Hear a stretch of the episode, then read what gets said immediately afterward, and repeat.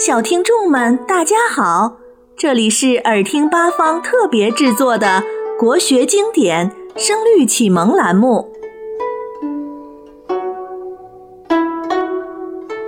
《声律启蒙》上卷四之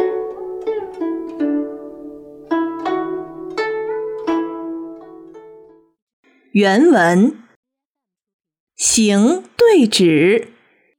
素对池，舞剑对围棋，花间对草字，竹简对毛锥，汾水鼎，岘山碑，虎豹对熊皮，花开红锦绣，水漾碧琉璃，去复阴叹临蛇早，初期为重。后元魁，笛韵和谐，仙管恰从云里降。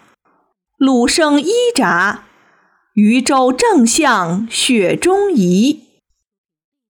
译文：行动和停止相对，迅速和迟缓相对，舞剑和围棋相对，写信用的笺纸。和写在上面的字相对，竹简和毛竹相对。汉武帝在汾水得到了一个大鼎，岘山有悼念杨户的堕泪碑。虎豹和凶狠的熊相对，春暖花开，一朵朵的花簇拥在一起，如同锦布。流水荡漾，碧绿清新。如同琉璃似的。据《汉书·王吉传》记载，王吉的邻居种有枣树，结了枣子的树枝伸到了王吉家的院子里，王吉的妻子就摘了几个，王吉因此休了他。据《居记》记载，春秋时公宜修做鲁国的相国，他吃饭的时候吃到了自家的葵菜。又看到自己的妻子在织布，他认为这样做就会和老百姓争利，于是让人将自家的葵菜拔了，把妻子送回了娘家。笛声的韵律和谐，就好像笛子是从云端落入凡间的一样。摇橹的声音响着，渔船正向有雪的地段移动。这段文字告诉我们。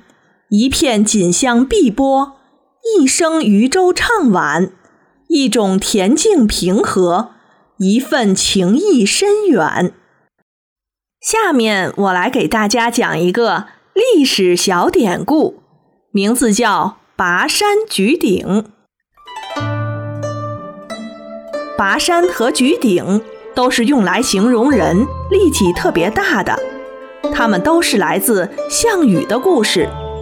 项羽少年时代不爱读书写字，改学击剑也学不好。叔父项梁很生气。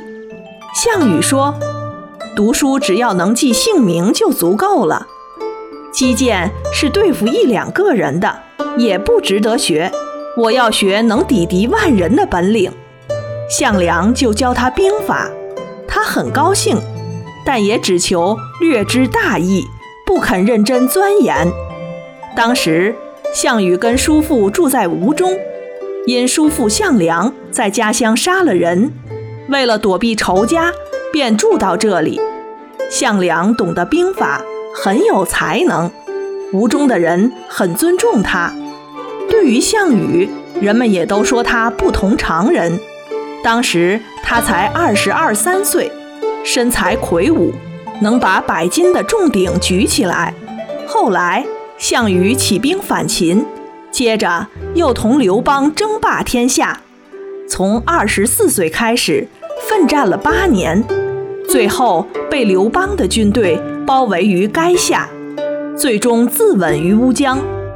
自刎前的那天晚上，四面楚歌，项羽在营帐中对着爱姬和名马追，痛饮高歌。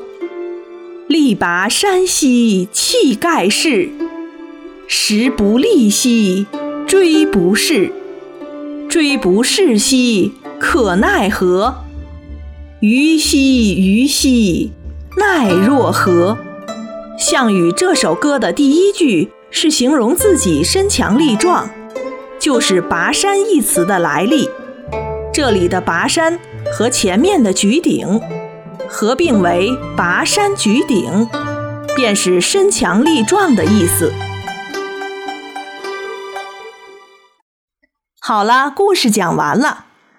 现在让我们再听一遍原文：行对止，素对迟，舞剑对围棋，花间对草字，竹简对毛锥，汾水鼎，现山碑，虎豹对熊皮。花开红锦绣，水漾碧琉璃。去复因叹邻舍早，初期为重后元魁。笛韵和谐，仙管恰从云里降。鲁声依札，渔舟正向雪中移。